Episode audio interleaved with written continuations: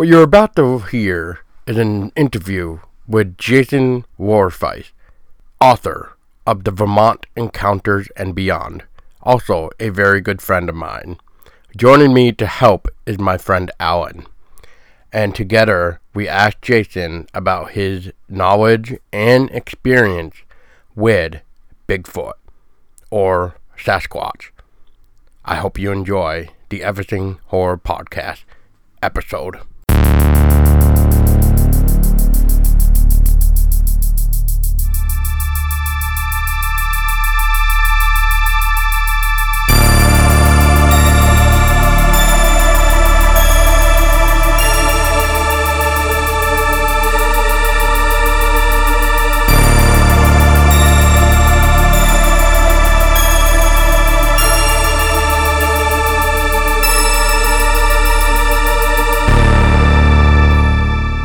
What's up, everybody, and welcome back to the show. And with us today, well, we got a buddy of mine first that is going to be helping me out with this one particular topic. Please welcome Alan. Alan, thank you for Hello. joining. Happy to be here. Thanks for having me on.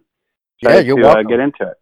Definitely. And for those that may not know, we have a author here that I believe has put out a book for almost four years now, and it is known as the Vermont Bigfoot Encounters and Beyond. And this is Jason Lorefice. Thanks for having me. Hey, you're very welcome. And you know, this is a very interesting topic anyway because it is Bigfoot related, and if not a little bit more that we could get into because you did have a bonus chapter in your book, and uh, it's definitely going to be interesting to see if there's anything new that we can scratch your head from the couple years that uh, we haven't really talked and gotten together. So it would be great. Um, now, real quick, uh, Jason, I know you had your experience before the book came out. And uh, for those that are, are listening, uh, you also were a paranormal investigator at one point. So, can you kind of give us a brief uh, description about who you kind of are and how you were into the whole paranormal before you kind of switched over to the Bigfoot? So I was uh, one of the founding members of uh, PINE, which is Paranormal Investigators of New England. Uh, Jeff Stewart is the founding father of that group. I was one of the original founding members of that back in 2004. Um, we mostly covered ghosts, hauntings, paranormal stuff when we were doing that cases, but on the side, I was actually doing my own crypto work. Um, as far as the whole topic of Bigfoot, I've always had an interest in, in in the subject ever since I was a little kid. But you know, never in a million years did I uh, actually perceive myself as actually going out into the field and investigating this kind of thing. But um, you know, one thing led to another, and I just happened to take interest in some of the reports that were happening in Vermont and New York, and I was pursuing them on the side and I eventually kind of slowly drifted away from the uh, the paranormal, the PINE group, and they continued on doing their thing, and I just happened to just take more and more of an interest in in the subject of Bigfoot and cryptozoology to the point where I just dove in and invested most of my free time in this in this subject. Yeah, and you done you done quite a bit too. And I mean, I know we met up and stuff, and we talked about it, especially the uh, very well known photo of the Vermont trail cam here in Vermont that was taken, I believe, in 2012 Ten. or 10. 10, right? That's what I yeah, that was that was a uh, pho- a trail cam taken out down in Hubbardton by a guy named uh, Frank Sienski. Um, he noticed that something was stealing his apples in, in his own property, and he wasn't thinking Bigfoot. He was thinking, you know, maybe it was some uh, one of the uh, the locals or neighbors in the in the in, in the neighborhood. So he decided to set up a trail cam and, and catch whoever it is that was doing that. He left it up there for seven days, seven nights, and when he finally took it down, he was starting to review the footage, and he ca- he captured that particular image, and I guess the rest is history. He he submitted it to certain um, groups. I think there was a um, he, the the Vermont Fish and Wildlife. He submitted it to those guys, and they came back with the most ridiculous excuse of that it was an owl. Well, I didn't know owls get to be 600 pounds or more, and he submitted it to a couple. One person in, in particular, I guess he was out in uh, the UK. He uh, analyzed that. He was, I guess, he was a computer analyst, and he he said, no, that's not an owl, and he was able to determine that the object in question was a good distance away from the camera, and you know he wasn't able to say you know definitively as to what it is. He just labeled it as a unknown, which is good, but the object in question was a lot larger than an average human. So, you know, the people out there can draw their own conclusion. True with that, especially it was also featured on the Finding Bigfoot TV show where they uh, even tried to debunk the photo themselves, but they really couldn't because they just weren't, uh, if I may say, wide enough. Because it definitely seemed like whatever was in the photo was uh, so much larger and had width to it so that when they tried to draw out a line to show us where the um, Bigfoot in the photo, if that's what it is, of course, but we say it is, but because it also seems like it was also carrying possibly a young, and you know, it just between a human and the outline they kind of gave that photo, there's no way in hell it comes close to the uh, to the outline of that photo. Right, right, and you know this guy got so many calls after that. Once the thing the thing went viral. I mean, he got calls from people in Russia, believe it or not, interested wow. in that case, and he got people from Florida, California, um, South America, you know, from all over different parts of the, the globe. He was getting inquiries from people including the uh, the show Finding Bigfoot. Even did a an episode on on on him one day. This was back in 2012, I think they did the episode, and since then, people have been kind of discriminating against it, saying, "Well, no, it's not that. It's this. It's it's two wolves fighting. It's a bear. It's you know anywhere from a person in a costume to you know the tooth fairy." But you know whatever they say, no one has been able to definitively prove what it is or what it isn't. You know what I mean? Right, and that that uh and it's also interesting where we also hear reports of Bigfoot where they like to go to places where there's apples, whether it be in apples on the ground, in the tree, no matter what, but it's always seems to be around apple orchards or any type of apples really, even if it's just wild apples. Now out of curiosity, Jason, why do you think Bigfoot like to be around apples really? Well, I think it's just an easy meal for them. And Whitehall, New York, there if you if you drive into Whitehall from Vermont and you're going in through Route Four, and you take a look on, on the left right hand side while you're going in, you're going to see at least uh, four or five different apple orchards on the way in there. And along the way, that's just along the side of the route. Now, there's also apple orchards set back further into the town, which you'll never see because it's on private property. Um, apples tend to grow. They bloom a little bit later on in the year. Um, they tend to start, you know, blooming around um, July, August, September. They're pretty much done by October. Whereas a lot of the uh, the plant life seems to be, you know, finishing their cycle for that year. But apples are a good source of energy. They provide a lot of uh, vitamins and nutrients so, and you know, when it comes to the human element, I mean, a lot of people enjoy them. I mean, I myself personally have them, but as far as a, a food source, that really is, you know, the ideal food source you need when when you're traveling around in in from going from one area to the next because they don't stay in one area; they migrate. And if they know that there's air, there's there's a food source such as corn, apple orchards, or any kind of uh, vegetation in that area, they're going to frequent the area on a on a given time of the year. yeah, that's right. Yeah, uh, so Jason, I had a question uh, for you. What, how do you, how do you find uh, in all your research um, the, the the characteristics of of of Sasquatch or Bigfoot in, in the Vermont area differ from ones that you find uh, in other parts of the uh, of the U.S. or or around the world in your own research? Yeah, you know, they don't really differ from all the rest of the parts of the United States, except for the fact that here in New England we have four seasons, so they have to plan accordingly like any other species in, in the wilderness, whereas to migrate during certain times of the year, whereas if you're living down in, say, Florida, you have the uh, Florida skunk ape down in the Everglades. They tend to linger around in an area most of the year because that's their primary source of food. Whereas when you have an area such as New England in, the um, the Four Seasons area, you tend to live your life a little different than you would down south.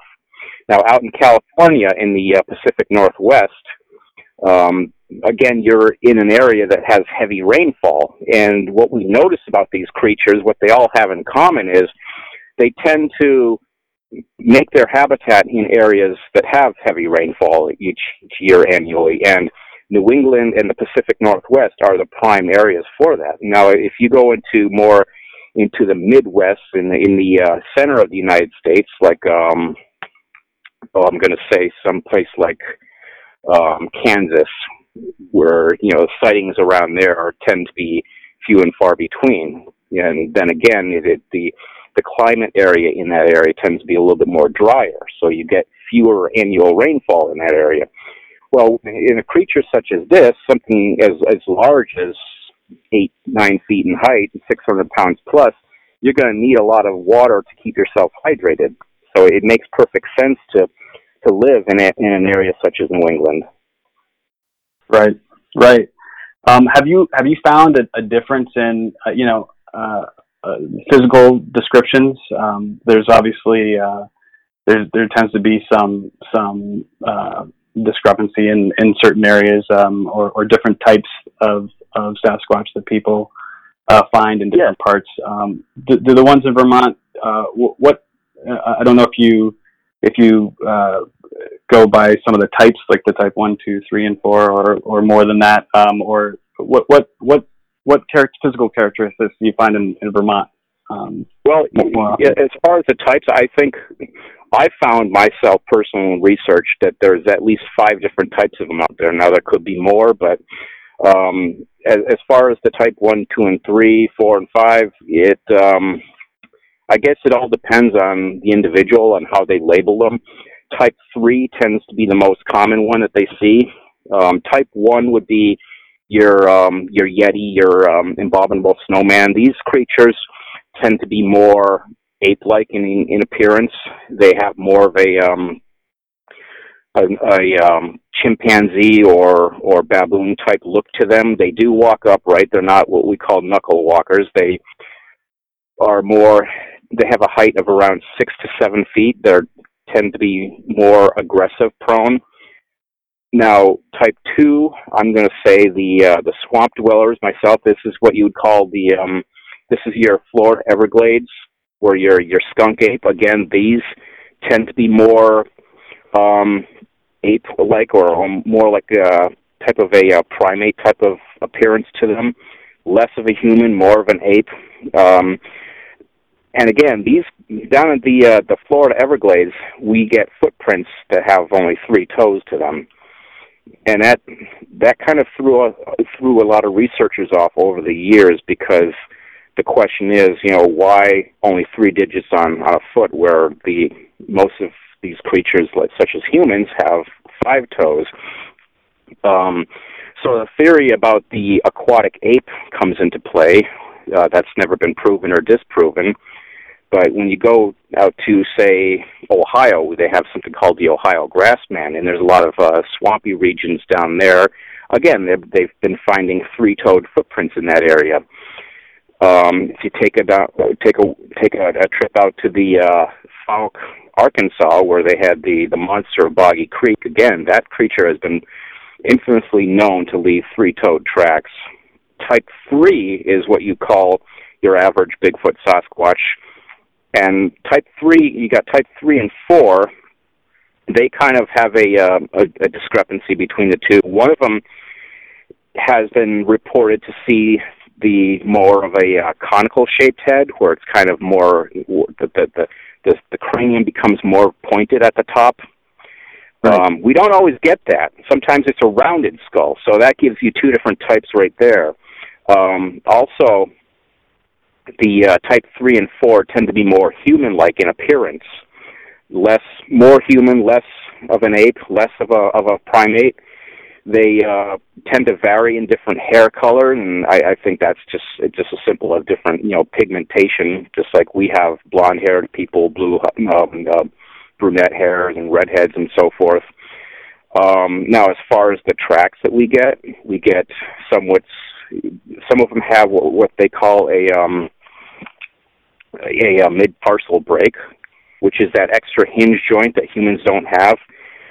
Um, again, we don't always get that, so there's you get those two different types in there. Type five is more of a um, it, it, it tends to be more how how do I maybe a canine looking look to them because the uh, people that have seen them now I, I've never seen the Type Five before, but people have described them as um, the ears inside become more larger and more pointed on the side, whereas the um, the, the chin and jaw tends to protrude outward a little bit more, giving it a more of a human appearance in eyes, but more of a um, more of an animalistic look from the lower half of, of the jaw, if that makes any sense. Right, right. Now um, the question is, do they interbreed? If so, then well, now you have maybe a, a type six and seven of them. But that's just theory and speculation. Right. Yeah, I've also heard. Um, there's also been obviously theories about about uh, inbreeding and um, and also I guess uh, track awareness where they where they're they're they're sort of backtracking and and altering the the shapes of their tracks. Uh, you know, in in in trying to throw people off. Have you have you looked into any uh, theories about that at all, or what are your thoughts on that? Yeah, I've I've heard those before. Um, they're extremely intelligent. I mean, obviously they have to be if, if they're going to be evading mankind for hundreds of years. I mean, these are not your your animals that live in the woods. These are cognizant thinkers, and they have been theorized that they kind of give they they cover their tracks from time to time if they if they're in an area that they know that humans tend to frequent from time to time. They've been known to um, backtrack on their tracks, um, kind of throwing people off a little bit. Um, they, but I will say this: they know they're being looked for. They know that people are out there in the woods hunting them. They're fully aware of that, and for that, they have to make that their number one top priority, which is to avoid humans at all costs. Absolutely.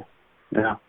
Can can you um, tell us a little bit about your encounter and and uh, and and what your first experience with them uh, firsthand was?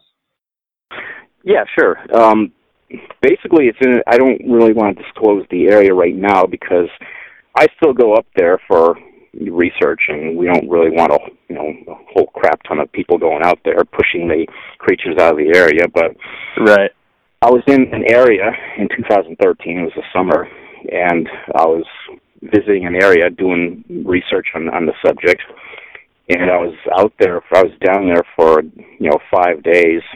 Now, I kept on going back to one particular mountain uh, in in general because I kept on hearing strange voice chatter coming from the woods at night, and I was asking myself, "What is that?" Because I can hear the I, I, can hear the I, I could hear syllables.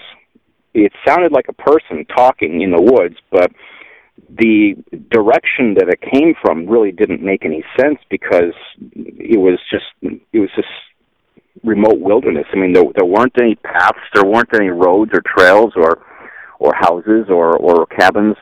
It was just complete wilderness. And if I I flew a drone over there just you know a couple of years ago and just taken a, an aerial shot of the the, uh, the the area, and there's just nothing but trees and wilderness out there. So, anyways, jumping back to the incident, I was back there on the third night, and I'm just hanging out. I'm just walking around at, at and this was probably around twelve twelve thirty is after midnight, and I heard the most god awful scream. I mean, I, I can't even imitate the the scream that I heard. It best way to describe it, it almost sounded like an elephant screaming and a, and a woman screaming combined into two. I mean, the the lung capacity on this thing was just sheer massive, and that kind of just stopped me in my tracks, saying, "What the f was that?" I, I had a, at the time I had a pistol and I was wearing it on my hip. And I had my hand on on my gun the entire time, and it, it sounded like a good distance away. And the ironic thing about the whole thing is that when that happened, all the all the crickets in the woods stopped. It's basically just everything went dead silent. And about a minute later, I heard the uh, the scream again, only a little bit closer. So it, it I said to myself, well, I'm not sure what that is, but it's, it's heading in in my direction.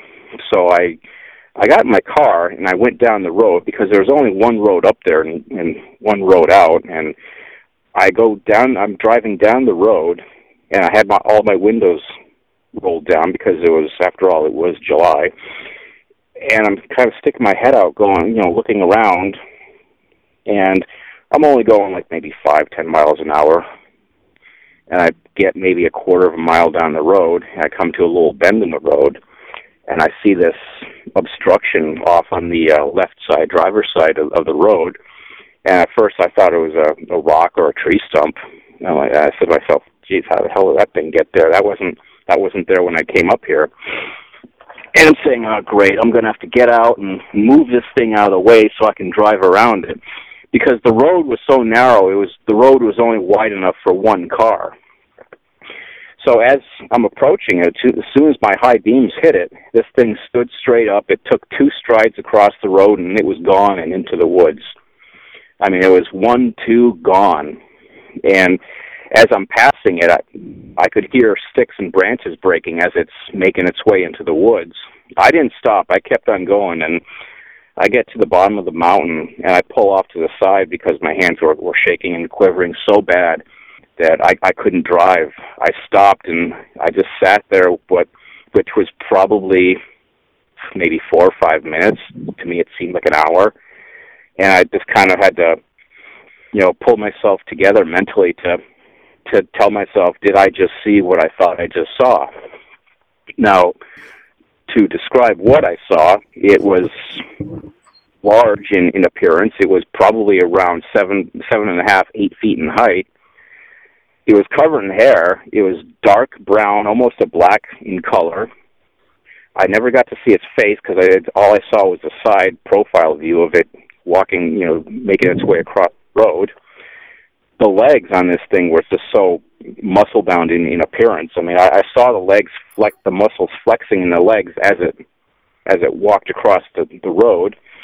It had kind of an arm swing to it, I mean, during that brief two seconds in time is just something you just you don't forget about. It had hands, and it just looked so human in appearance. It if you can if you can visualize a eight foot tall power Olympic uh, power lifter that's covered in hair, that's kind of what that's really what you're going to get. And I I didn't tell anyone about this for about six months, seven, eight months maybe. First people I told were my parents, but I, I kept it to myself a lot of times, just simply because of the whole ridicule factor. So I eventually told someone and a coworker, and he said, "Oh, someone was messing with you. Someone was playing a hoax on, playing a prank on you." And I laughed at them. I said, "That's interesting because I would really like to meet the person that was large enough to fill a, a costume that big."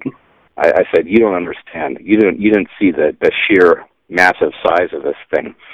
And the more you look at the whole prank factor, you know, what kind of person do you know of that's about eight feet in height that is going to hang out in the woods in a remote area in a costume like that, waiting for the off chance for someone to come along, and and and to take take it one step further, nobody knew I was up there. Right. Right. I think a lot of people also, I mean, you know, it's hard. I think people you hear they hear seven and a half, eight feet, and I don't think I think a lot of people don't understand what what that size actually looks like in person and what that kind of mass would be uh, for for something like this. Um, it, just the impossibility of of faking something like that and seeing the muscle movement and seeing you know beyond that just again like you said who's who's going to wait out in the middle of of the woods uh, uh, or or in the middle of nowhere for for what purpose are they what what what what what did they get out of uh, creating that amazing costume that uh, almost nobody could possibly fill uh, just to give you a, a two second uh, a glance at something like that. So um, can can you what did what what did your body physically feel when you when you're finally seeing this thing that that I guess you know I mean it's one thing to to know that they're out there or to think that they're out there or to believe that they're out there but to to finally lay eyes on something that you know every everything that you've you know that, that basically changes your your your world outlook in an instant uh, what, what is that like to experience that well I never not believed in them. I always knew they existed. Um, the best way to describe physically what a person goes, or at least what I went through when I saw it, um, when you see something that stuns you to the point where you're just in shock, picture yourself as your your blood turning to ice. You get that feeling that that that nauseous feeling right when you're about to throw up. Your your your blood just becomes really cold. It's, it's almost like you have ice in your veins. Um, my heart was racing about 100 miles an hour. I thought my heart was going to just explode out of my chest. My my hands were shaking. I had I had the shakes in my hands, and um, it's just you know all of those physical features that come from a psychological experience such as that that it's you know some people would say that it's a traumatizing i don't refer to it as traumatizing to me. I i thought it was to me shocking and to the point where i was actually you know i was actually moved by the whole experience that this thing is was standing right in front of me. This thing could have easily killed me if it wanted to but i didn't get the impression that this thing wanted to harm me in any ways. Um, so I, I'm not saying I'm not telling people to go out there and look for one and try and become friends with them, but they, you know, for the most part, don't want anything to do with humans. Now there has been some people reporting having some kind of interaction with them to the point where their cabins get rocks thrown at them, and they're uh, something is, is banging on the the outside of their houses late at night. Um, you know, I, I think they're telling people that they don't want them there, but my theory behind that is that these are the juveniles that are, you know, messing with people. I think the old, the older creatures, they they tend to know better, so they avoid humans. But I think these juvenile creatures are kind of like our teenage kids in a sense where they uh they tend to be a little bit more mischievous. You know, they'll throw rocks at people's houses just like we did when we were kids. They'll peek through people's windows. They'll kind of um play pranks on people. You know, in a sense, they'll run out in front of traffic and these are the typical human behaviors that we we exhibit when we're teenage kids, simply because we do things like that. That it's fun. it's fun to get a rise out of someone. Another playful. That, yeah, in a well, in a sense, I think that they tend to be a little bit more mischievous, and yeah, and and the the reason why I suspect that the people are experiencing the juvenile Sasquatches is because when I asked them how tall was this thing, a lot of the times the, reports are very consistent, where they're about you know seven, seven and a half feet in height. Well, we know these things get taller; they get bigger. Than people have reported them seeing them nine feet or even ten feet in height. So that tells me that these are the more younger ones that are saying, "Hey, let's let's go bang on that guy's cabin tonight like we did last night. We'll scare the hell out of those people. Let's throw rocks at these hikers coming along, you know. Let's run out in front of that car that's that's coming along, you know. Because a good majority of the sightings we get are roadside sightings. Right. Right. Can can you um, can you tell us a little bit about maybe uh, uh, some of the more interesting or, or more exciting uh, encounters that you've uh, you've interviewed or, or, heard about?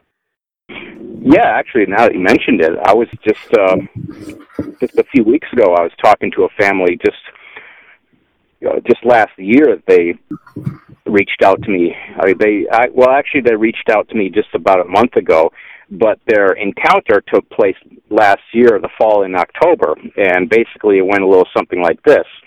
You have two uh, brothers, a 13 year old and a 15 year old. They were going fishing. I'm not going to disclose the area because it's um, it's still ongoing. I'm still researching that area. So they're going up the way in a trail, making their way to a creek, and as they got a little ways up there, the uh, the younger brother of the two got pelted in the in the side of the ear with a little pebble. So he he smacks his little brother, his his his his older brother rather, and he says, "Hey, stop that!" You know, the kid's like, "What did I do? I didn't do anything." He goes, "He just threw a rock at me." He goes, "No, I didn't." And as he's doing that, he's facing his brother. He gets hit in the back of the shoulder with another rock, and he get he turns around and he looks at this particular tree, and it was the only tree that was fat enough in that direction for someone to hide behind. And they both looking at the same tree, and they're and they're saying, "I think there's somebody here with us." So they start walking towards the tree and approaching it, and they're saying, "Hello, is somebody here? Who is that?" They get within, I'd say, maybe 30 yards of the tree when out steps this large, hairy, lumbering creature, and their description was it was over seven and a half feet. Because the kid told me he's like, well, my dad's six foot four, so this thing has to be at least a, a foot taller than him. And it, it was covered in hair. It was uh, dark brown hair. Then they said it, it looked like a giant human. And I just I asked them, can you describe what the face looks like? And they said, well, again, it it had that conical shaped head. It, it, they said the top of the head was pointed, and they said it had big black eyes like an owl. They couldn't see any whites in their eyes, and it said it had a, uh, like a big, thick, brushy um, eyebrow, which to me looked it would probably match the description of a pronounced uh, brow ridge. The nose was flat, but it was wide, and it had large nostrils. It had thin lips but wide. It had a square-looking jaw, no face, no hair on the face, but it had sideburns. And one of the kids noticed it had a runny nose. So this this thing is staring at them, and these kids are standing in front of it, looking at it. And they, they said it was probably about 20 to 30 seconds, you know, that this thing was standing there, and it was. They the kids said it was making um, growling sounds and pig snorting sounds at him, and I, I seem to think that's just the way it was breathing. And eventually, this thing squatted down, kind of like a, a football player would do right before it blitzes after, in, you know, running into the field. Well, as this thing just squat down, these kids dropped their fishing poles and they ran down the path as fast as they could. And they got to the bottom of the the trail and they looked at each other. They're looking around and they didn't see any sign of it. And the little brother said to his his older brother, he goes, "Well, I got something to tell you. I just I just pissed in my pants." And the other brother goes, "Yeah, me too. So did I." and they walk back to it, it, it, it's kind of comical in a sense, but it, it, it's funny, but it's not because you know these kids were genuinely scared after you know what they saw, and they they went back and they're like, "Should we tell Dad? Should we tell Dad?" And his other brother goes, "No, don't, don't, don't, don't tell Dad." And they they told their mom, and the mom was like, "Well, where's your fishing poles?" And they're like, "It's up in, it's up in the woods. We're not going back after there to get it." So they eventually told their dad, and their dad was like, "Oh, Jesus, for heaven's sakes, I'm going to go up there and I'm going to, I'll, I'll, I'll find out." He didn't see anything, but he eventually he retrieved the fishing poles. Um, now, how I learned about this story is the mother reached out to me through my uh, my Facebook page. Uh, Vermont Bigfoot Research Group is is my my page, and um, she told me the the whole rundown of the story. Um, now they didn't say anything over the holidays to their to the rest of their family because you know they just wanted to, to keep the whole thing quiet because they didn't want everyone to think that they're, you know, losing crazy. mind or, or crazy or what have you. I mean, that's the common reaction you get from people these days. Um, so the mother reached out to me recently and and shared her shared their story with me. Uh, now I actually went out there and I met the kids and they uh, they took me up there and they were kind of a little bit reluctant to do so, but I went up there. I we I mean we were fully armed, so they showed me the exact tree where it where they saw it from, and I looked at them and I looked down the trail. I said, "Hey kids, you know." That's a good half a mile that you guys ran. Did you run the whole entire way? And they're like, "Damn right we did." Wow! Wow! Now, yeah. we I, now again we didn't find any footprints or anything because you know I mean you, you're just not going to after all this time has passed. But right. the area in general, there was a creek nearby, and you know this I I do believe their story wholeheartedly because there's a lot of common denominators in that story that parallel other experiences. One of which there was kids involved a lot of times um, when there's a Bigfoot sighting, there are children involved that end up having the, the encounter. Um, another one is that um, the the sighting usually takes place near nine times out of ten. These sightings take place near bodies of water, um, swamps, ponds, rivers, creeks, lakes, that that kind of thing, which makes perfect sense because they need water as a, a, a source to stay hydrated. And third one, most of all, is that it took place in the fall, which is here in New England, a lot of our sightings take place in in the fall, like October, November, in in in that in that area, because my theory behind that is that when they're in the, your summer time, which is June, July, August, that I, I seem to think they're more deeper into the woods because there's more vegetation, there's more to eat for them. So around October, when the the vegetation is all died, that's the time where they tend to come out of their area. They they kind of venture into our domain, and that's when people's pets wind up missing. That's when we see them going through dumpsters and you know ravishing people's garbage and and things because they're they're foraging for food at that time of the year. So that's my personal right. theory. Right. Jason, for the you know, you've probably talked with I don't know, a lot of people, I'll just say. And throughout interviewing people, have you gotten a few that you could tell were not really a real story versus a real story? Like, like you know, some people will kind of just make up a story just so that they have a story. Have you ever came across any of yourself? Yeah, yeah, about that. Um, yeah, I, I have certain interview methods. I'm not gonna. I don't want to really give away all my secrets, but you know, when when someone tells me a story through a lot, and again, a lot of times people contact me through email. Um, I'll try and set up a phone interview with that person, and I'll ask them certain trick questions. Basically, I'm just trying to figure out if that person's lying to me or not. If I believe them, I'll try and set up a uh, face-to-face interview where I actually meet them in person. Now, one thing I do is I ask them certain things over the phone. I'll ask them questions about, and basically it's all just a matter of paying attention to detail. And you ask them certain questions. Then when I meet them, I'm going to ask them those very same questions again and see if they kind of deviate from their original story. Because if they do, well, that means that they're lying. And another thing you want to pay attention to when interviewing a person, you know, it doesn't matter what the story is. If if it's a really traumatic story, that someone has been through, then you're going to notice some sort of body reaction. Sometimes the hair on their forearms stand up. Sometimes they shake. Sometimes, you know, you're going to get all sorts of things. That tells me that the person has was genuinely scared. So what I like to do is I kind of like to take them back to the the time of their their experience and and and get them to t- try and relive it just to see if they're being truthful or not. Yeah, and sometimes just like you were saying with the body language and stuff, that sometimes they will start shaking and uh, quivering just because you know it's like a nightmare to them uh, if they've really been so impacted by it. And you know, I feel bad for those people too that have been traumatized. And you sometimes hear they have nightmares until they kind of talk about it. And talking about uh, the experiences from what they've had seem to help out their uh, fear, if I may say, or terror. Like it helped them kind of settle down. And the last thing that I wanted to say too, uh, before I forget, is going back to what we were talking about with Jason, with your experience with the whole, um, and also with what you just mentioned with the story of throwing rocks. You had also something similar yourself. Yeah, and you know, I, I've this was in a completely different area.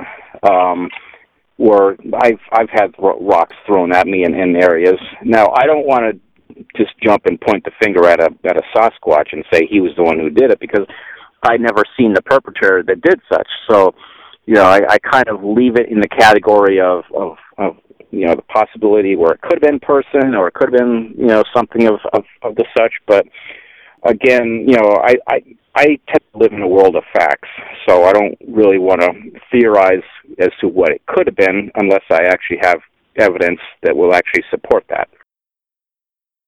Right, right. Oh, but going, you know, just one thing I think that that that is important to say. You know, I think for an audience, um, especially because you know, a topic like this, I think a lot of people, uh, it's it's it's very uh, it's very hard for a lot of people to um, to grasp this subject or or or and, and sometimes the possibility that something like this can exist. But I think one thing that that's hard for people to I, I think understand is I, it, it, it you know this is not a, a subject that I think um, a lot of people you know there's this idea that hoaxing or or, or making up these stories uh, uh, brings some kind of you know that there's something to gain from that um, and obviously some people do lie and some people do make up stories but uh, would you would you would you find that there's probably a lot more motivation for people not to tell a story if they do experience it than than the other way around? Would you would you have you found that, or would you agree with that? Just from the you know, ridicule and you're the, absolutely you're right. You're absolutely right.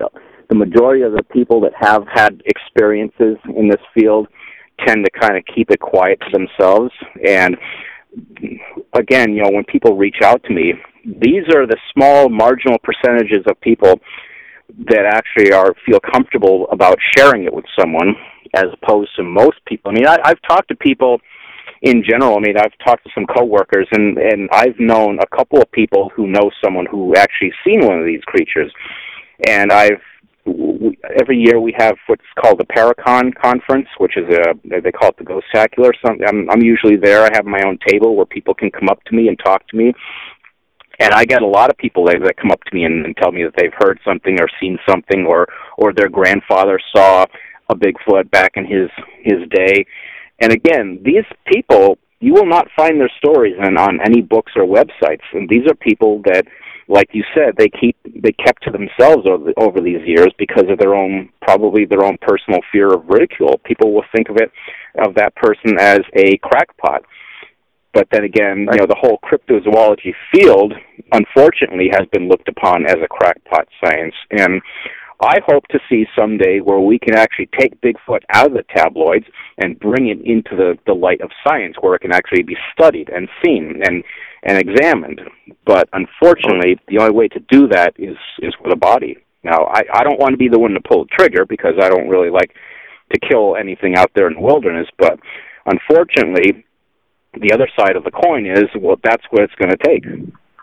Right right. And that's you know and that's obviously uh, i think uh, maybe you could talk a little bit about the challenges of that um, on a couple levels. Uh, uh, uh, have have you have you done research? Obviously there's a lot of there's a lot of um, you know there are a lot of reports of of these things travel in groups uh, that they you know they're they're they, they wouldn't be that easy you know that first of all not just the size of them but um, you know the where you where you might be terrain wise by the time you would take something out uh, like that. Uh, the challenge of actually getting a body in, um, and then have you ever had any reports or any thoughts about about uh, any kind of interference once a body might have been taken or or discovered? Well, not too long ago, just just uh, just some years back. I don't remember the exact year there was a guy out in California who claims to have shot and killed one. I think he claims he shot two of them. Um, I don't believe his story because he he had several variations of that story. Every time he told the story, it, it kind of he kind of deviated away from the original one. So, um, but as far as the whole reality of, of the, the the Sasquatch in their families, they they've been known to travel in family units. And years ago, when I first got into it, I, I thought these were solitary creatures that traveled by themselves as, as lone wolves. But now I realize that that's not true. They do travel in families. They do travel in packs, but they're a little, they're they tend to be a little bit more spaced out in the wilderness. They they're well further away from each other so they can cover more ground. And I seem to think that that's mainly for hunting purposes. Um, if you're a hunter, you probably are familiar with the term herding the deer, which is you're you're trying to get the deer to travel in a certain direction where Big Daddy down the hill is there waiting for the deer, and that's they, they're basically herding them into the kill zone. Well, that's a, a that's a method that that some hunters use as well. Um, so if you have ever you know shoot a Bigfoot, well, you better watch out for the others because I can almost guarantee you, bet your bottom dollar, there's at least two or three more in that area. You may not see them, but they're around there somewhere. Right. Right. Exactly. Now that, yeah. Uh, now that brings me an interesting question, Jason. Now you know there's some. Um, sorry, Allen, for cutting you out, but this is very interesting topic because uh, you know we hear about people who shoot a Bigfoot because they're either charging them or whatever, and then you hear from people when they try to uh, claim the body. I'll say like the hunter trying to claim the body or whatever. Another Bigfoot will come in and grab that dead Bigfoot body and then throw him over their shoulders and walk off with them. Now, I, I don't know if you have any type of thoughts on that, Jason, of what you think why another Bigfoot would come over and claim um, one of their dead and walk off with it. That yeah, I've I've heard those stories before. Um, that whereas hunters have been known to you know shoot one before and another one was seen in the area taking that one away and bringing it to safety. Well, that's probably a family member. I mean, if, if you're if if a member of your family got injured or hurt in the woods, I think your prime objective was to rescue that person and bring him into safety, away from the the evil human that that pulled the trigger on him, and that makes perfect sense. I can see exactly why they would do that. Now, if you were to shoot one and stop him dead in his tracks, and he's just laying there, you know, lifelessly, and you leave the area and say, well, I'll come back for it tomorrow when I can get a pickup truck or something big enough to carry it away, more than likely that thing's going to be gone. Um, now, if the family, the the family members of the the Sasquatch was is probably going to take it away somewhere, and we have this theory that's well, it's speculative only, is that is that we think that they bury their dead just like humans do. Now, if that per, if if that creature that you shot was there all by himself, well, there's a good chance that that you're going to have to be, you're going to be dealing with animal predation. There's going to be wolves. There's going to be coyotes. There's going to be other animals that will that will probably see that as a, force, a, a source of food because when an animal goes down in the wilderness, all the rest of the animals know about it as well. So that's another challenge that you're you're going to be dealing with. Not to mention their giant weight. Yeah, I mean the the the yeah. Sorry, go ahead. I was no, going to no. say I don't rec- I don't recommend shooting these things because I, you know, they do tend to be more tend they're basically they're human hybrids. Um, so I, I think shooting one would be morally wrong. Um, it would also be dangerous for the the person with the gun because now they're putting their own life at risk because well like i said you better watch out for the others Oh, that right. is very true. And right. one and another thing, uh, Jason, just real quick is you know we hear too with people that kill a Sasquatch, and then when they call the po- uh, the police or forest ranger or whoever, and say like, oh yeah, like I have a Bigfoot or whatever, did we hear about the police showing up with a unidentified car with black tainted windows, and then they just come in and say this never happened. Now, yeah, yeah, go um, ahead yeah, about that, yeah. There's been numerous people, not just here in New England, but there was a an incident out in New York where a person actually claimed to have shot one, and he he actually obtained um, tissue samples and hair samples from from a piece of tissue that that flew off of it as as it took a, uh, a hit from the side. And he actually put it in a plastic baggie, and he called the sheriff, and the sheriff came over and responded, and he he's like, uh, "Well, I'll, I'll I'll just take that and we'll we'll take it in for analysis." And um, later on, I think it may have been a day later, he gets a visit from a a, a black van with funny looking antennas on the top of it, and guys getting out in you know just civilian uniform clothing actually threatened him, and they they threatened to throw him in jail. They threatened all all, all sorts of bogus charges on that person should he go public with his his statement. Right. So yeah. these stories these stories are around where people are threatened by um, various rogue government agencies that um, that people are they're not able to identify as to what branch of, of agency they're from, whether it's FBI or something else, but they know that they're being threatened because they have some sort of um, determining evidence that can actually prove the existence of these creatures, and it seems like that our government does not want that. And right. you know, it's it's really scary when you think about that. And I mean, I've heard of also stories where not only do they threaten to throw them in jail, but they threaten to like take away their property. And yes. just to cover up the story and to use the location to I, I guess investigate uh, their own terms really, and it's it's really weird too. And you brought up a really another interesting thing that I heard you say um, uh, yourself, where you kind of found uh, a hair sa- like some hair samples or fur samples, however you you want to look at it, and you kind of had your own experience with that too, with finding this uh, sample and trying to submit it yourself, but you know, it's oh man, what would I? I'm losing my train of thought here. Like, um, shit. Like, okay, well, I guess from right now is um, I know you had your own hair sample, Jason, and you tried submitting it. So can you I tell no, actually, uh, let me let me correct you on that. I did not submit it because, I, and yes, I do have a hair sample that I obtained from a, a pricker bush in an area that was in Vermont, but I wasn't able to submit it to anyone because in order to submit it for DNA testing and analysis, well, unfortunately, it's expensive. It costs you a couple of thousand dollars to do that. Um, now I don't have the money to do that, so um, I've just kept them. I, I've kept it in a location this whole time, so I've I've yet to find someone that can actually do that for me. Uh, you know the there has been there has been you know hair and and DNA uh, analyzed, and unfortunately, it seems that until they actually have you know the specimen on file, that they can actually you know they they, they always go to it's uh, it's tainted or it's or it's inconclusive if it doesn't match. You know, it's a, it's an unknown primate uh, or or close to human or 98 or 99 percent human but unknown primate, and they don't you know, and ultimately there's never the you know the conclusive um, they can never they can never make the final conclusion until they actually have the the specimen on file to actually you know um, and yes that uh, that is true. match it to.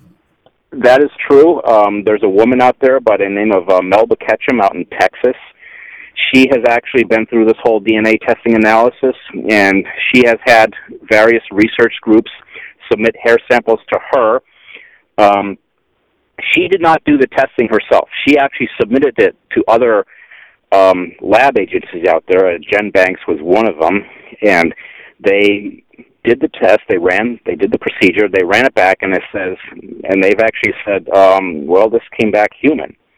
They thought at first that there was maybe some cross contamination. So she's like, well, that can't be. Just run. Can you run it again? They ran it back, and it came back as well. No, these are these are human. Now, what they did was, so they said, okay, well, let's take it one step further. Let's instead of running the test on micro, uh, mitochondria DNA, which mitochondria, by the way, is only from your mother's side, they decided to test the nucleus of the DNA, which is both mother and father.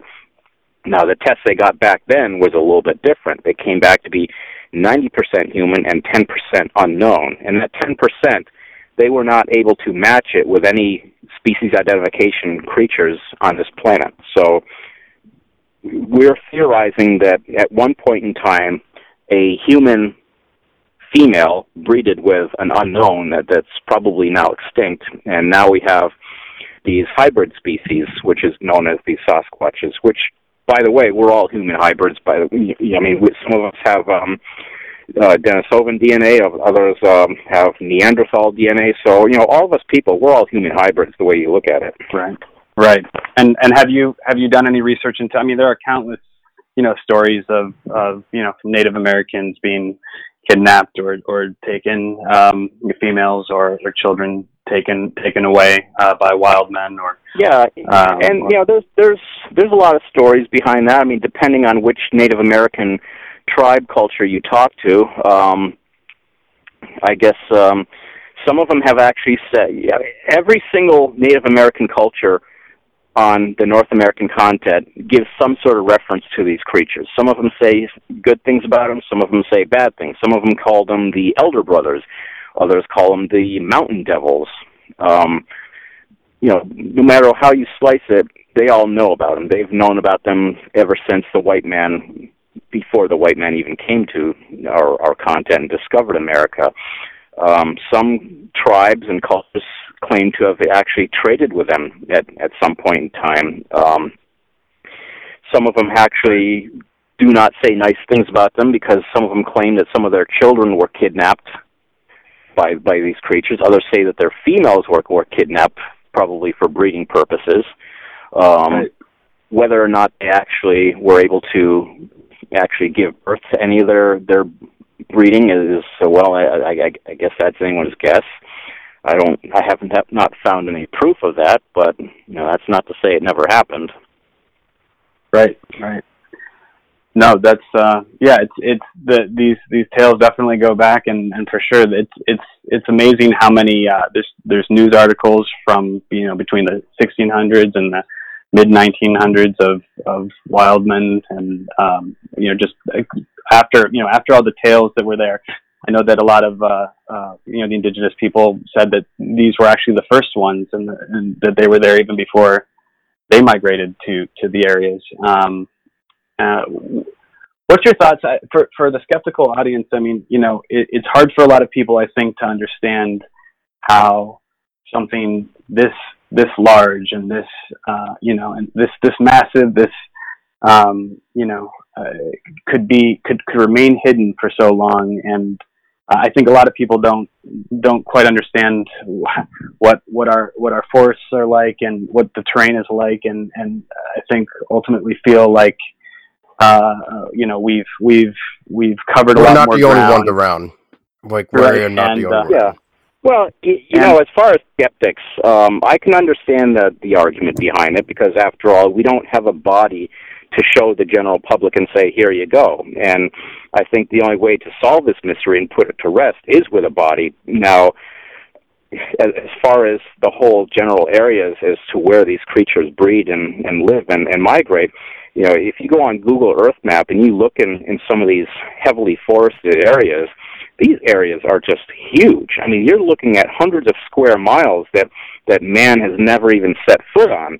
And these are the the really really remote areas that are off the beaten track from areas that are that you won't find any roads nearby, that you won't find any uh, hiking trails nearby. These are the areas that you really want to look into to find these creatures. Unfortunately, most people don't venture out in, into those remote areas.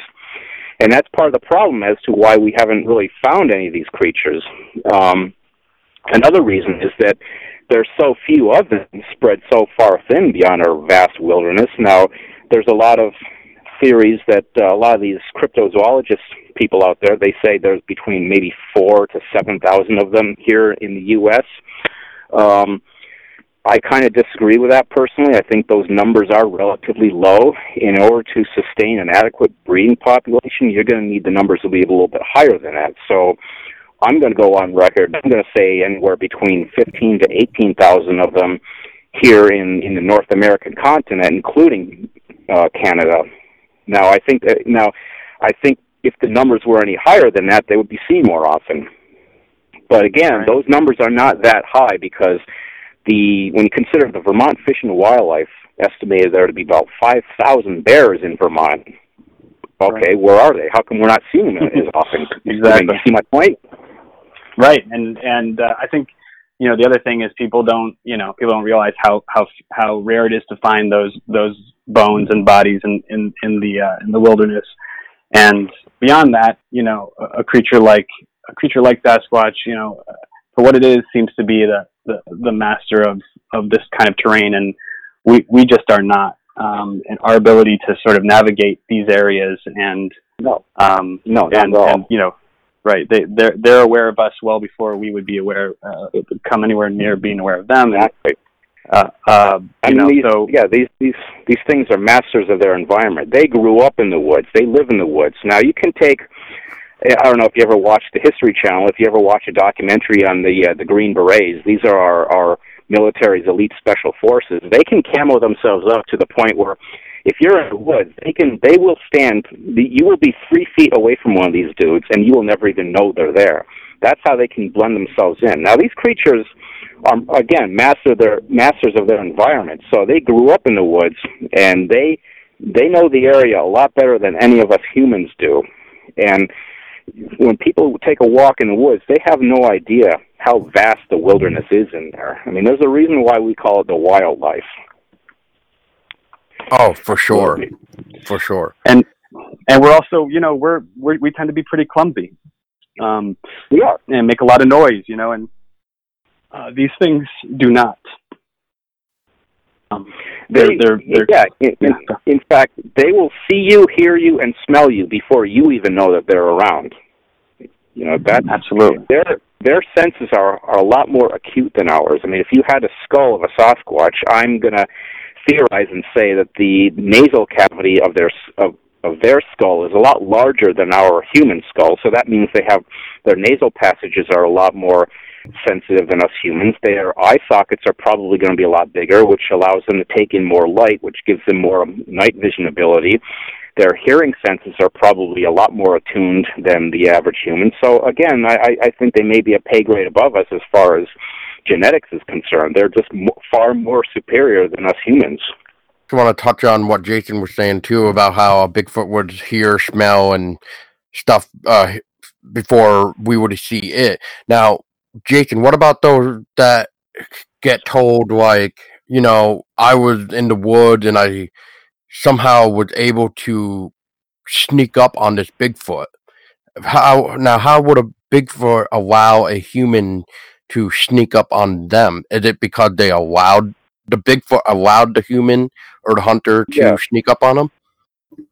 Yeah, I, I guess it all depends on the whole scenario of the story. Um, there are a possibility that a lot of them are the people are just storytellers and they're just kind of yanking their chain a little bit there. Um, you know, there's always going to be those those hoaxers.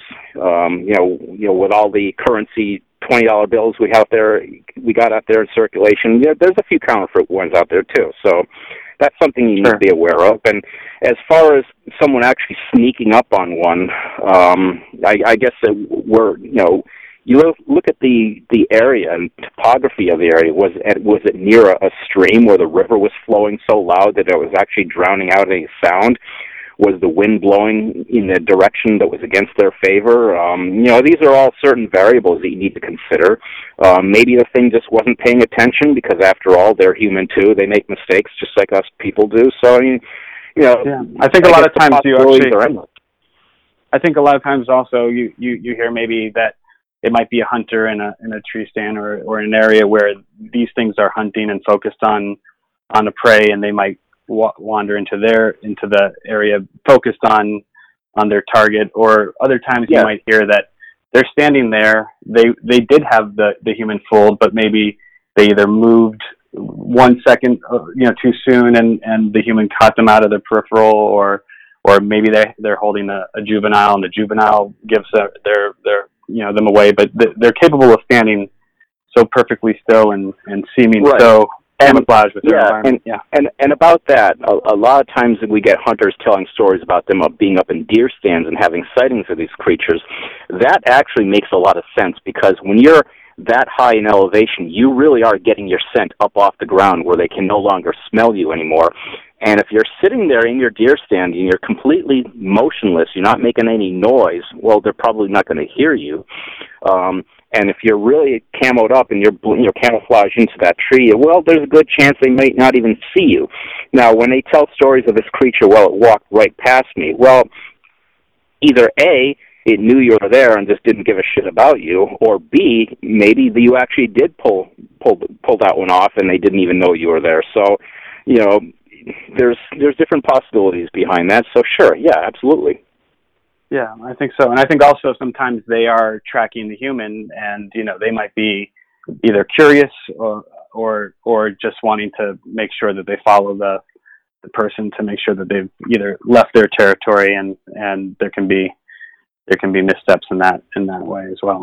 So I, I think it's you know ultimately though for, for the most part it's it's it's it seems pretty hard to pull one over on on these things. Um, and they're you know they they seem to have a, a good idea of, of the distances to stay from people and um and uh and, and how to sort of avoid you know that that is a you know like you said before this is part of their survival. So you know th- their survival uh is all about you know not not getting caught by us and not getting you know and not not letting us get get onto them. So um uh, did you want to touch on on some of the uh, uh um i'm sorry. Well, i'm well, sorry were you going to say something there? Yeah.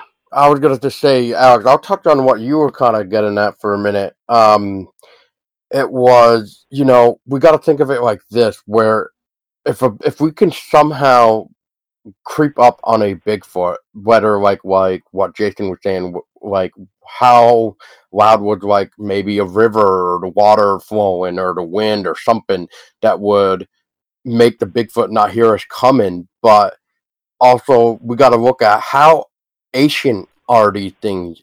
How much knowledge is there? Because I mean, they got to be wicked intelligent to the point where can humans like us even outsmart something like Bigfoot? No, we cannot. We can't even come close to it. And, you know, it's just one of those things of how much knowledge does one of these type of things or creatures have? Right. And how arrogant are we to think that we already have the knowledge of everything that's out there? I mean, there's a, there's an element of arrogance on our end, uh, especially, you know, people, yeah, that, that to think that we are we've mastered everything and that we know about everything and that there's nothing left to discover. Yeah, exactly. and you know, as a part of that is that humans and scientists are so arrogant. They think that a piece of paper that tells them they have a a six year, eight year degree or what have you, they think that they have all the answers and they know everything there is to know. Well, I'm calling bullshit on those guys because you know, you look at the uh, the giant squid. Everyone thought they existed only in Hollywood until one of them washed up on shore. Um, you have the giant coelacanth fish, um, which was thought to be extinct millions of years ago until a fisherman caught one off the coast of South Africa back in the 1930s. Um. We don't even know what's on the bo- on the bottom of our ocean floor, and yet they're going to say we know everything that that li- that lives in our woods. No, you know, right. consider this. I mean, science is still in its infancy age you know, if I was to put a, a an age on it, I would say science is the equivalent to a five year old kid these days. There's so many things out there that we just have not discovered yet, and we don't know. And it's it's foolish, arrogant, and stupid all all rolled into one for someone to come along and say, no, they don't exist. If they did, we would have had one by now. Well, I think that time is coming. It's just a matter of, of when and where. I mean, you look at the the giant great white shark. I mean, for years we knew they existed. We've had video footage of it, and you know, Jaws kind of made you afraid of going into the water. But you know, for years we were not able to capture one because of their sheer size. Well, now we do have them. So you know, with with Bigfoot, right. we're just not there. We're not there just yet. But there well, will be a day where where that will, will that will happen sorry and sorry to cut you off, but yeah, even going uh, another step is the the story about the panda, which was, I mean, that was not that was an animal that that was was incredibly elusive yeah. for no good reason other than the fact that we we couldn't get to it. Um, and and and I mean, there was no good but like a panda that's not remotely as intelligent or or as as uh, hard to spot as as a uh, as a creature like this Um, Absolutely, and yeah. you know when when you're dealing with the panda bears, I mean, not to insult their species, but they're as stupid as a bag of hammers, and they're not evading humans; they're just living their lives as as panda bears. It, it took 60 years for for a research group to capture one and and bring it into public and say they do exist. Here you go. The first research group gave up after after 30 years, and they called it quits when their second generation kicked in, and they said we'll take over from here and eventually they captured one. Now, what does this all prove? It proves that us humans, we cannot hack it in their environment. You know, we can't live right. in the woods without without our um our, our medical equipment. We can't live in the woods without the you know the, the daily necessities that we have today. We can't do that. Now today with our technology, can we capture a panda bear in the woods? Absolutely. We, nowadays we have helicopters, we have thermal imaging cameras, we have um, elite military groups that are more trained and more advanced in weaponry and more hunting abilities. We know a lot more than we did back in the in the 1800s, but back then that just proves that we you know humans cannot live in their environment indefinitely, and the panda bear has actually proved it to us. Absolutely, absolutely, yeah. And and there's and and taking one more step is is that our scientists seem to refuse to look at the evidence that, that is there. Uh, it, it, there's overwhelming amounts of, of, evidence currently that, that could help classify the species as is, and there's there seems to be a, a global refusal to just even look at it. They're not acknowledging the evidence. They're not debunking it. They're just not acknowledging it. No, because it, it's basically it's, it's sheer ignorance. And I can understand up to a certain point because if you look at the Bigfoot world, the Bigfoot world is basically a world full of hate where everyone is totally fighting against each other and you know there's there always there's always these people that call themselves researchers or they're always out to belittle one another and you know it's easy to say something negative about someone and, and it's hard to say something about them positive and these these attacks are endless. And when a scientist comes along and sees all of that stuff from the outside in why would they want to get involved? You know i don't blame them Right, it's true. Although it it, it does it, it, it's shocking to me that that someone like you know Jeff Meldrum could be ignored for as long as he is, or or or or, or Bindernagel, like people like that who who who just you know it it, it amazes me that yeah, men as respected as that could could have you know the the scientific world sort of just snicker at them and and act like these these guys you know they they clearly know what they're talking about. Uh, but they're they're they're treated you know and, and, are respected in so many senses up until you get to the topic where then they're just sort of a a shrug and a well you know that's just sort of their their their little uh their little idiosyncrasy their little uh their little quirk. Uh, uh it's it's it's it's a bizarre it's a bizarre thing. And uh, you know um so yeah um, it's yeah, you know, I, I give those guys a lot of credit because they actually risk their own reputations by stepping forward and, and going public and saying these creatures do exist. Here's the evidence to, to prove it. And uh, Jeff Meldrum is another one. People, you know, they said, "Wow, really?" And the uh, the the guy, I think his name was um, Grover Krantz. He passed away yeah. back in the early '90s um, he actually he he ruined his own reputation by coming forward and saying that these creatures exist, basically right. just by simply presenting the truth to the general public. Um, right. He lost his job ev- eventually at one point because of that, and right. you know, so now you know uh, people are a little bit more you know in tune with that. Afraid. Whereas yeah. you know nowadays, well, nowadays it, it's not so bad anymore because we're starting to come together and people are starting to actually have more of an open mind and saying, well, you know, maybe these things do exist. I mean, there's all of these people coming out and presenting all sorts of evidence. We have everything else out there except a body. So maybe some of this does look in, you know, look to our favor that we should, you know, investigate the matters most. Now, a lot of these scientists, believe it or not, will not yeah, they will not actually tell you that they believe in it. They will not confirm anything, but behind closed doors, they actually do research these things on their own. Right. So that's that's well, something to keep in mind.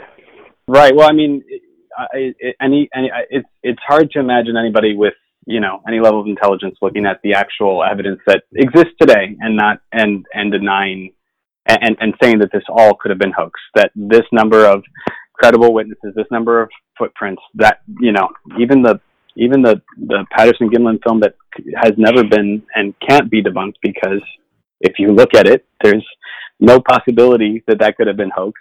It's just that these things that uh, you know that there is it's it's uh it's there's overwhelming and and there is hair and DNA you know and scat and blood that exists and uh there's just a there's just an unwillingness to classify it and um until until they have to until they're forced to um but like you said and you know the the scientific community laughed at the idea of a panda they laughed at the idea of a gorilla they laughed you know it, it's it's uh, you know until it was forced until they were forced to acknowledge it. Um, and that's what's so, going to keep going on with this subject until somebody bring one out to the public. We're going to laugh about it and call us crazy until we actually, what do we bring it into the light and say, yes, look, these exist.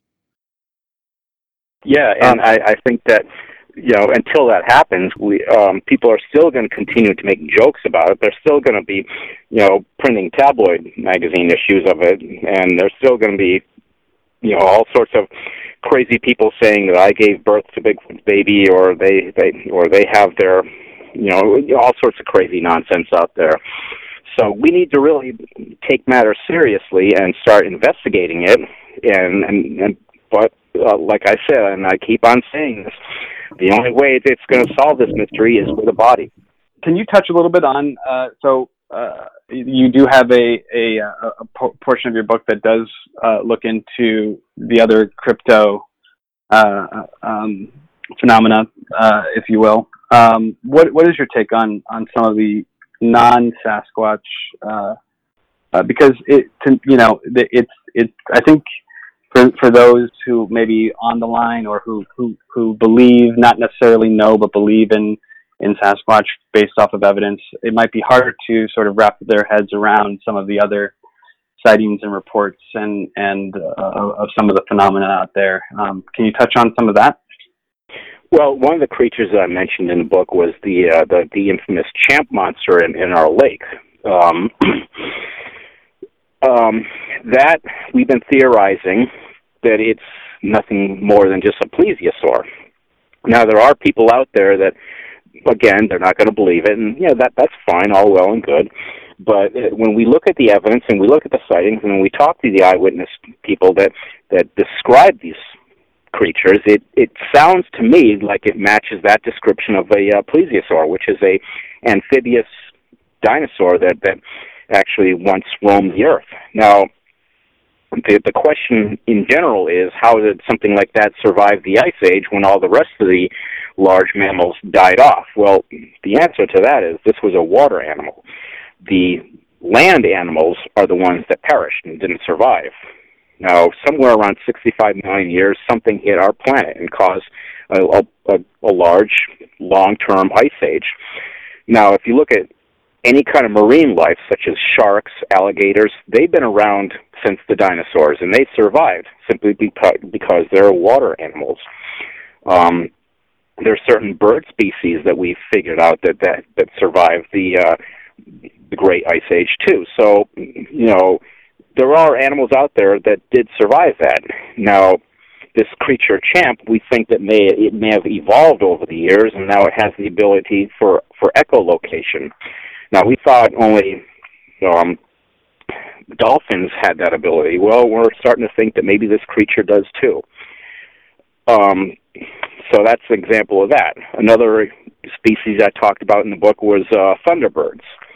You know, basically they're just large birds. Now that's not necessarily to say that these were pterodactyls, but um, I think that they are large birds because the large um, California condor bird has a, had a wingspan of over 12 feet. So, is there a bird out there that's that's larger than that? Well, that could be that could very well be. You know, I mean, I'm not going to say there is or there isn't, but I I'm just keeping an open mind. Is that you know the possibilities are out there. See, and and that's what I'm. I see. You just brought up the most perfect thing right there, Jason. Is open mind. You have an open mind to think that there's these things or creatures are out there where others can't even accept the fact that there could be things beyond what they already know. And once you bring something that they swear should not even exist to their attention, and if they see it, they just they can't believe it. Like they can't even accept it or anything. You've got to have an open mind because we, we really what else to talk. Yeah, and I can't stress that enough because when dealing with with the unknown topic, you really, really need to keep an open mind because just when you close your mind and you think you know everything, that's right around the time when when you really don't know much of anything. And when I got into this, the whole crypto case, I had a uh, a person tell me he's a respectable crypto person. He said, "You know, the more you know, the less you'll understand." And I think he actually hit the bullseye on the target with that one. Absolutely. Unfortunately, listeners, this is where the interview has to stop for right now for part one. Unfortunately, Jason ended up disconnecting due to cell phone service, but he will be back for part two. This is not over, and we probably could have talked for another hour. Not, um, I mean, there's so much we can talk about with this type of category. We were gonna go into some Dogman, so stay tuned for part two as we talk about the infamous Dogman and more about his book and upcoming project that Jason can share and story. So I hope you will stick around and enjoy what we have to offer you next time. And until then, stay scary, everybody.